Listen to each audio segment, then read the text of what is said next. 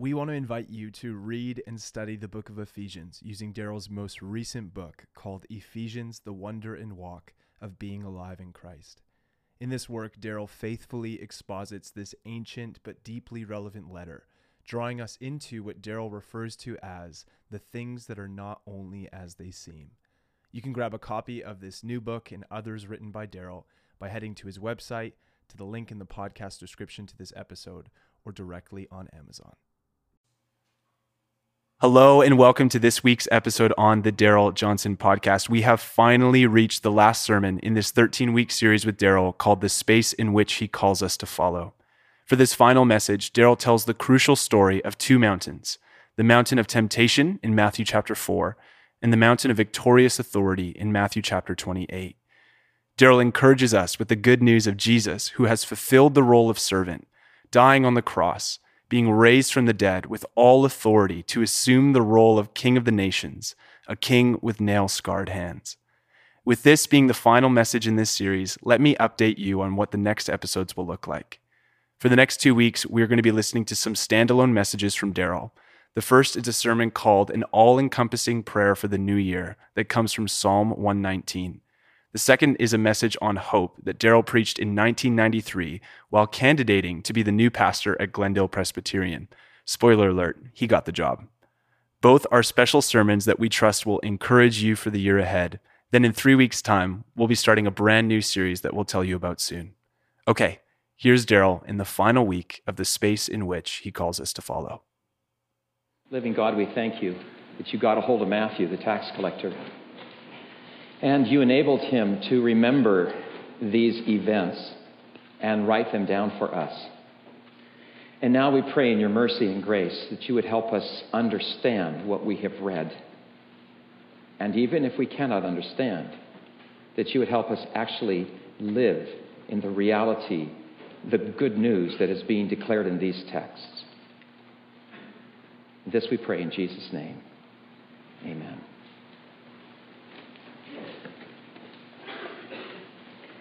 Thank God for the gospel. The biblical word is euangelion, from which we get the English words evangel, evangelical, evangelize. Gospel. It means good news, not just good advice. Yes, we do need good advice, and the gospel gives it. Good advice like, walk by the Spirit and you will not carry out the desires of the flesh. Good advice like, do not be anxious for tomorrow. Good advice like, do not let any root of bitterness grow up in you. Good advice like, love your enemies, do good to those who hate you, bless those who curse you. Great good advice. If we could just live that good advice, the world would be transformed tomorrow. The problem is the good advice is impossible to live without the good news, which is why the New Testament never gives us any good advice without first grounding it in the good news. I have good news for you today. Jesus of Nazareth has changed the way the universe goes together. If you don't hear anything else, hear that. Jesus of Nazareth has changed the way the universe goes together. Through his death, resurrection, and ascension, the structures of reality have been altered, and altered in a direction that charms our fears and bids our sorrow cease, as an old hymn puts it. Before Jesus dies on a cross and is raised from the tomb, reality is configured one way. After Jesus dies on the cross and is raised from the tomb, reality is configured in another way. When he comes again in all of his glory, it will be reconfigured in yet another way. Before the invention of television, people lived one way. After the invention of television, people lived another way. Before the internet, the world went together one way. After the internet, the world goes together in another way. I've suggested the past two Sundays that we look at reality with a capital R as though it were a giant cobweb. And I've suggested that we can give names to the threads and the strands that make up this cobweb. Names like water, air, fire, earth. Names like gravity, electromagnetism, nuclear energy. And names like sin, evil, and death, the enemies of life. Before the death, resurrection, and ascension of Jesus of Nazareth, sin, evil, and death were woven into reality one way. After the death, resurrection, and ascension of Jesus of Nazareth, sin and evil and death are woven in reality in another way. The structures of reality have been altered forever in the direction of setting captives free. Especially setting captives free from fear in the face of evil. By the word evil, I mean what the New Testament means. More than human meanness and madness. By the word evil, I mean the personal embodiment of evil, whom Jesus faces right after the beginning of his ministry. Before the death, resurrection, and ascension of Jesus of Nazareth, evil was present and at work in human life one way. After the death, resurrection, and ascension of Jesus of Nazareth, evil is present and at work in a different way. We are talking about really, really good news. In the text we just read from the Gospel according to Matthew, we are taken to two mountains. One before the cross and empty tomb, and the other after the cross and empty tomb. Before, Matthew four, Jesus is on a mountain with the evil one. Satan, as he calls him, claims that all the kingdoms of the world, all the nations of the world belong to him. And he offers to give the nations to Jesus if Jesus will simply bow down and worship him. Mountain, nations, worship. After, Matthew twenty-eight, Jesus is on a mountain again, this time with his disciples, making this cosmic claim, all authority in heaven and on earth has been given to me, and Jesus releasing his disciples to go make disciples of the nations. Mountain, nations, worship. Between these two mountains, Matthew records many of the deeds of Jesus, where Jesus comes into the world, he heals all kinds of sickness, and he begins to set people free from all forms of evil. And then right in the middle, Jesus gives his own interpretation of these deeds. He gives us the parable about a strong man. Jesus says that for a long time, a strong man had been holding humanity captive, but now a stronger man has come, has bound the strong man, and is beginning to plunder his house. Altered structures of reality. The way the universe goes together has changed in the direction of setting us free from fear in the face of evil. Now, I am keenly aware that what I'm going to develop for the next twenty minutes or so does not square with the prevailing worldview. I'm keenly aware of that. I'm keenly aware that what I'm going to develop for twenty minutes is actually offensive to the prevailing worldview. What I'm going to do is I'm simply going to tell the story of the two mountains. Many of you know it well, some of you have never heard it, and all of us need to know it well. So, go back to the first mountain. Matthew tells us that the devil shows Jesus all the kingdoms of the world, all the nations, and says to Jesus, "All these things I'll give to you, if you just bow down and worship me." Luke records the additional claim, "For this domain, dominion was handed over to me, and I give it to whomever I wish." See them, Jesus? All the kingdoms of the world, China, India, Rome, and all her conquered kingdoms, Greece, Pergamus, Bithynia, Pontus, Egypt, Judea. See them all, Jesus, all the nations of the world that disobey your Father. All the nations of the world, Jesus, I hold them in my grip, and they can be all yours if you just fall down and worship me. Now, in order to understand this temptation, and therefore understand what happened between these two mountains, we need to remember that this temptation on the first mountain takes place right after Jesus' baptism. What an experience that was for Jesus. At his baptism, Jesus sees the heavens open and the Spirit of God descend upon him as a dove. And Jesus hears a voice from heaven, the Father's voice, saying to him, "This is my beloved Son, with whom I am well pleased." This is my beloved Son, with whom I am well pleased. It's important to note that there are two parts to the Father's speech. This is my beloved Son, with whom I am well pleased. And both parts of the Father's speech echo critical text of the Old Testament. The first part, "This is my beloved Son," echoes Psalm two. Psalm two is called the royal psalm because in it, God the Father addresses his Son, to whom the Father is going to give all the nations of the world. Why are the nations in an uproar? The peoples devising a vain thing. The kings of the earth take their stand. The rulers take counsel against Yahweh and his Messiah, saying, "Let us tear their fetters apart and cast away their cords from us." He who sits in the heavens laughs. Yahweh scoffs at them and says, "But as for me, I have installed my king upon Zion, my holy mountain." And the king says, "I will surely tell of the decree of Yahweh. He said to me, 'You are my son. Today I have begotten you. Ask of me, and I will give you the nations as your inheritance, the very ends of the earth as your possession.'" Son gets the nations. And at his baptism, Jesus knows that he is this beloved Son of God who comes as the anointed king over all the nations.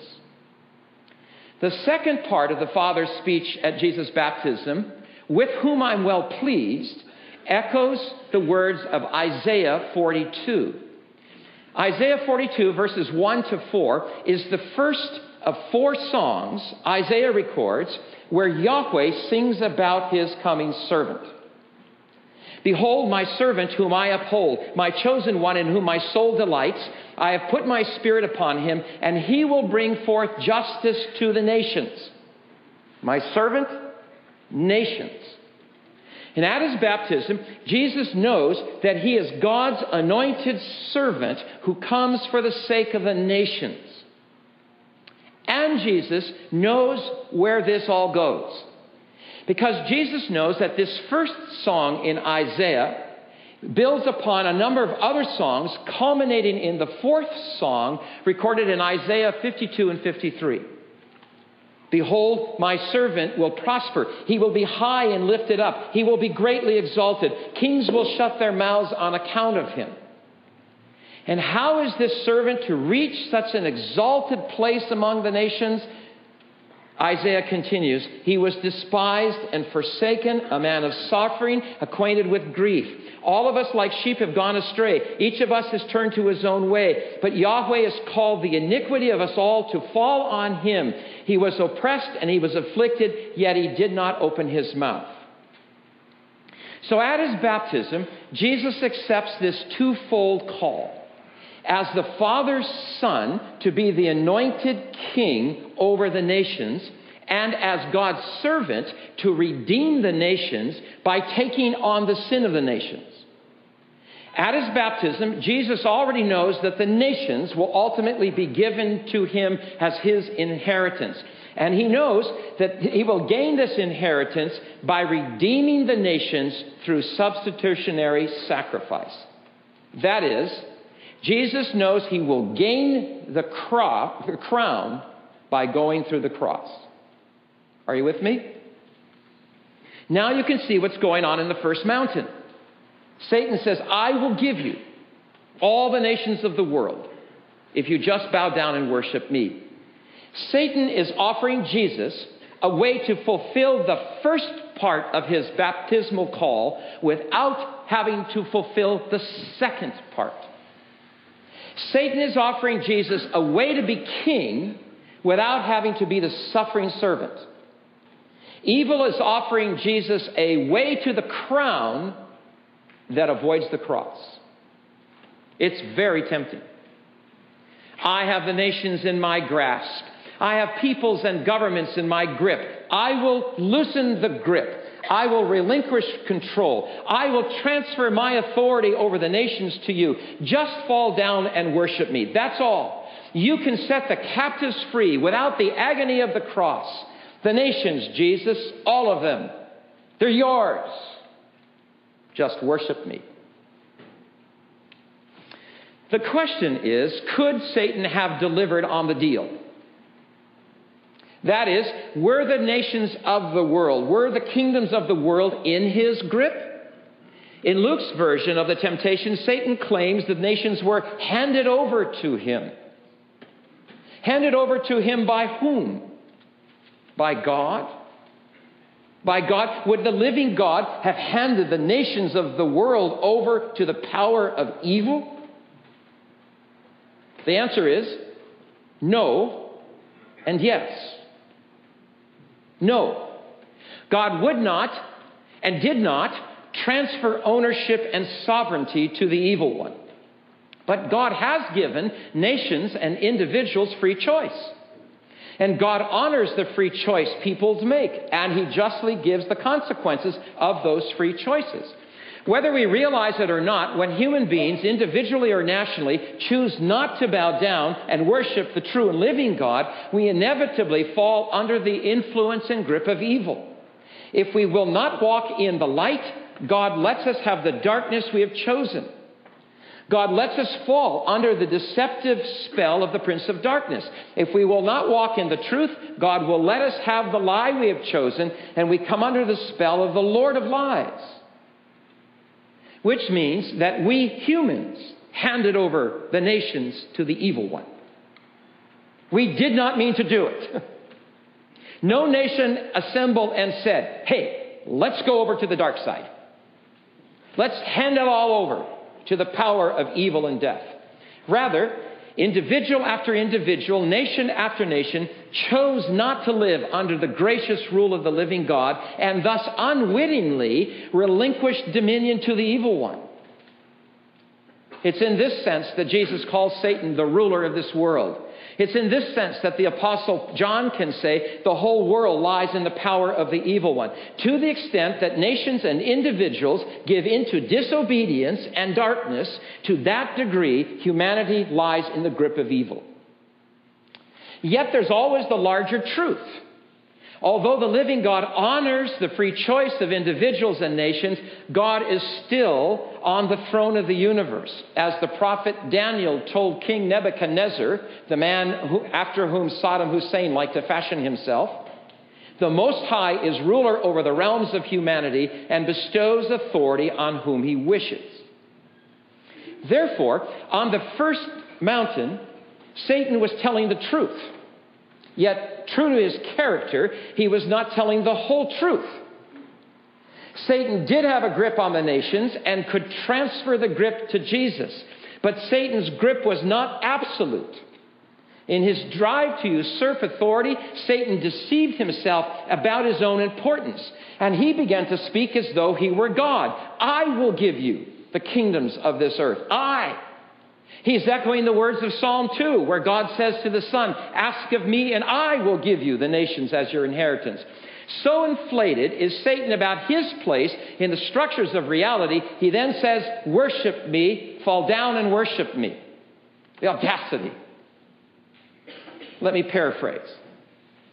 As long as you have the nations, Jesus, does it really matter how you got them? I'm not asking you to renounce your father. He does not even have to know. We can do this out in the desert in secret, in private. After all, Jesus, what goes on in the private life of a king doesn't affect the way he rules his kingdom, does it? You can have the nations. Now, Jesus, you can have the nations and you can avoid the cross. And what would have been the consequences if the Son of God had given in? The world would be publicly ruled by Jesus, but secretly by evil. Jesus does not give in to this temptation, and in that act saved the world.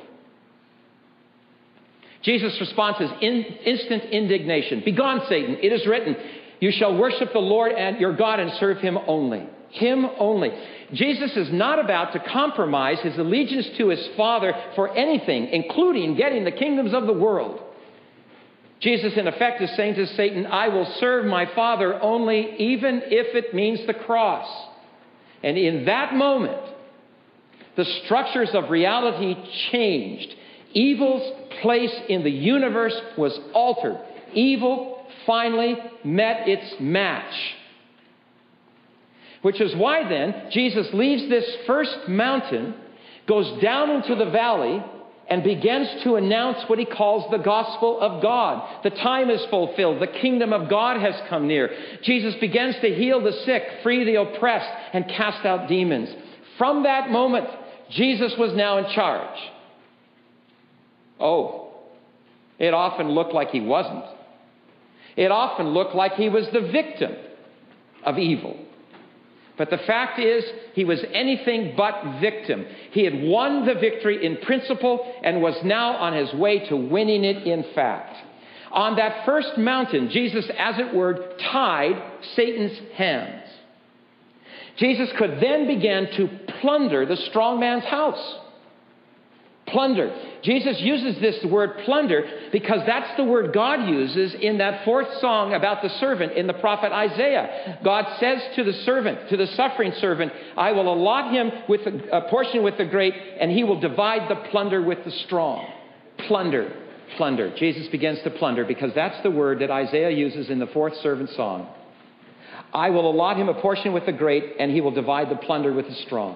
From that moment that Jesus refused Satan's deal, Satan's grip was weakened. So Jesus moves into Satan's territory and begins to reduce to obedience the spirit powers. You know that at one point, Jesus sends out seventy disciples into the towns and villages with what he calls the good news. The kingdom of God has come near. seventy of these people return telling Jesus what had happened. And Jesus responds, "I was watching Satan fall like lightning," which happens anytime the gospel is preached and people respond. The reign of evil is collapsing.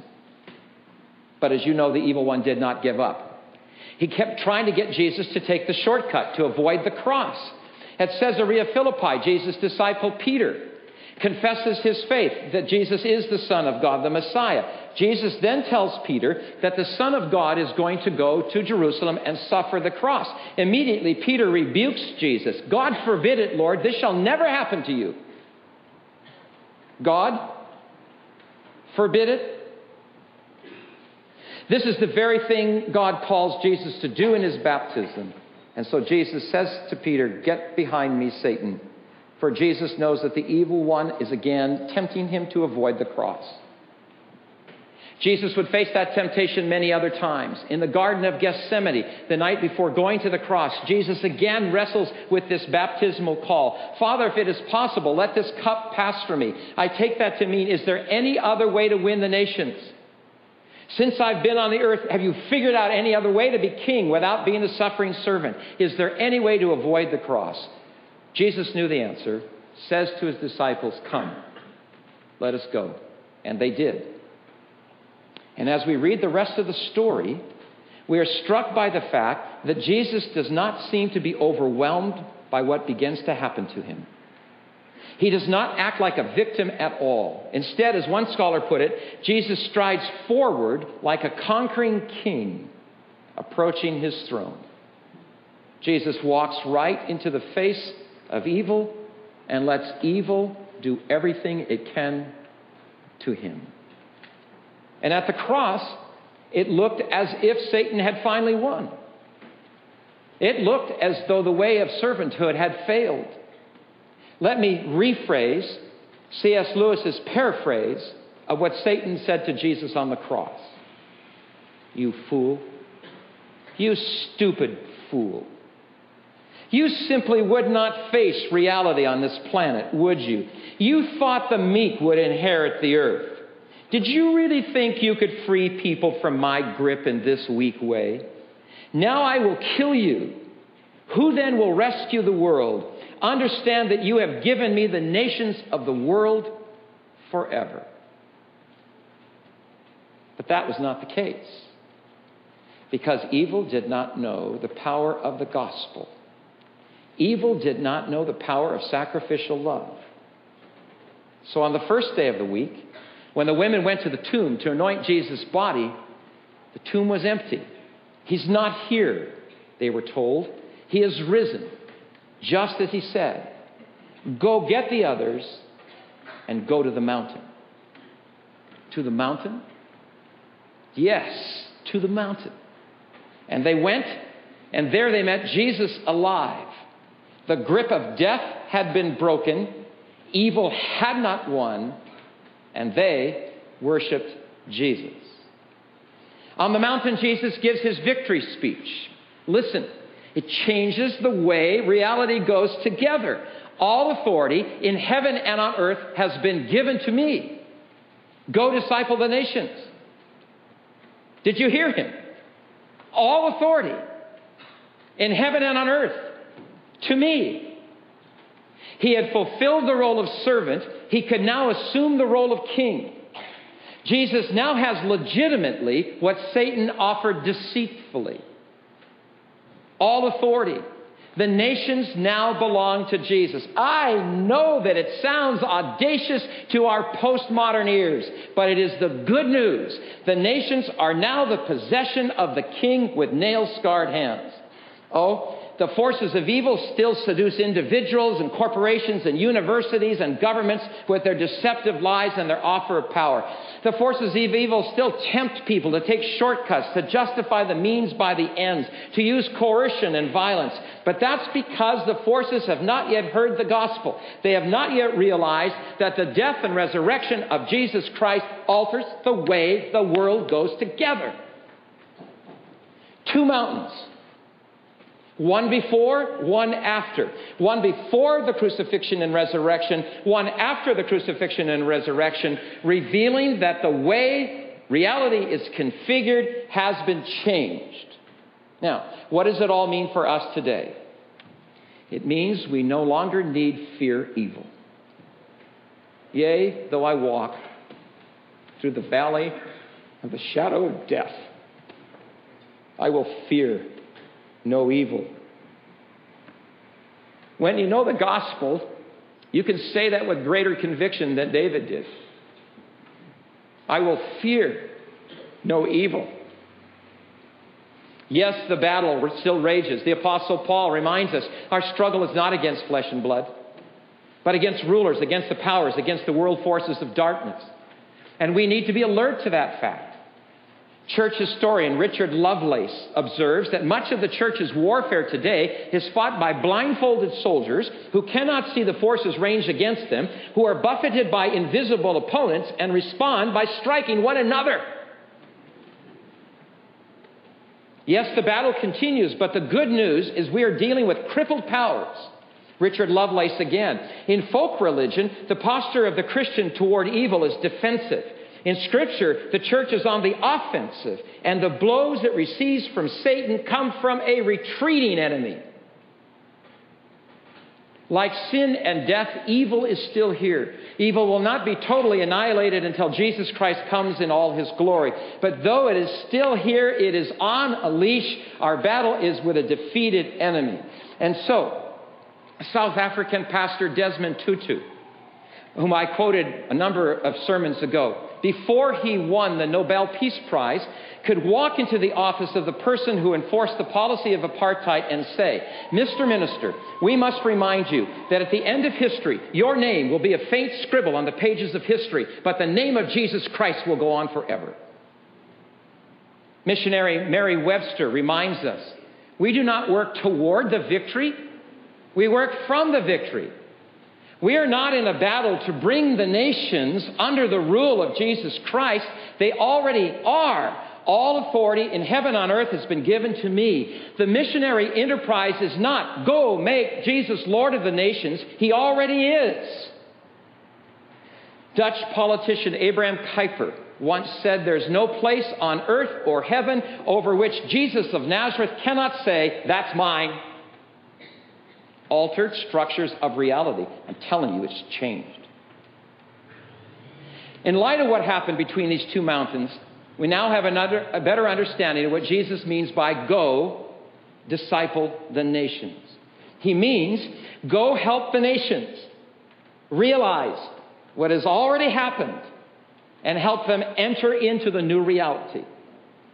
That is our job in the city. No one in my mind has understood this better than Saint Patrick of Ireland. He believed the gospel, and he was used by Jesus to bring about the transformation of an entire nation. Patrick was born in three eighty-five A D. At the age of sixteen, he was sold to slave traders, and for sixteen more years was forced to tend the sheep. For those sixteen years, he was exposed to cold and hunger and danger, and he spent months alone in the mountains. Then when he was thirty-two years old, he had a very real encounter with the Lord of the nations, who sent Patrick to Ireland with the gospel. And within thirty years, Ireland was almost completely converted.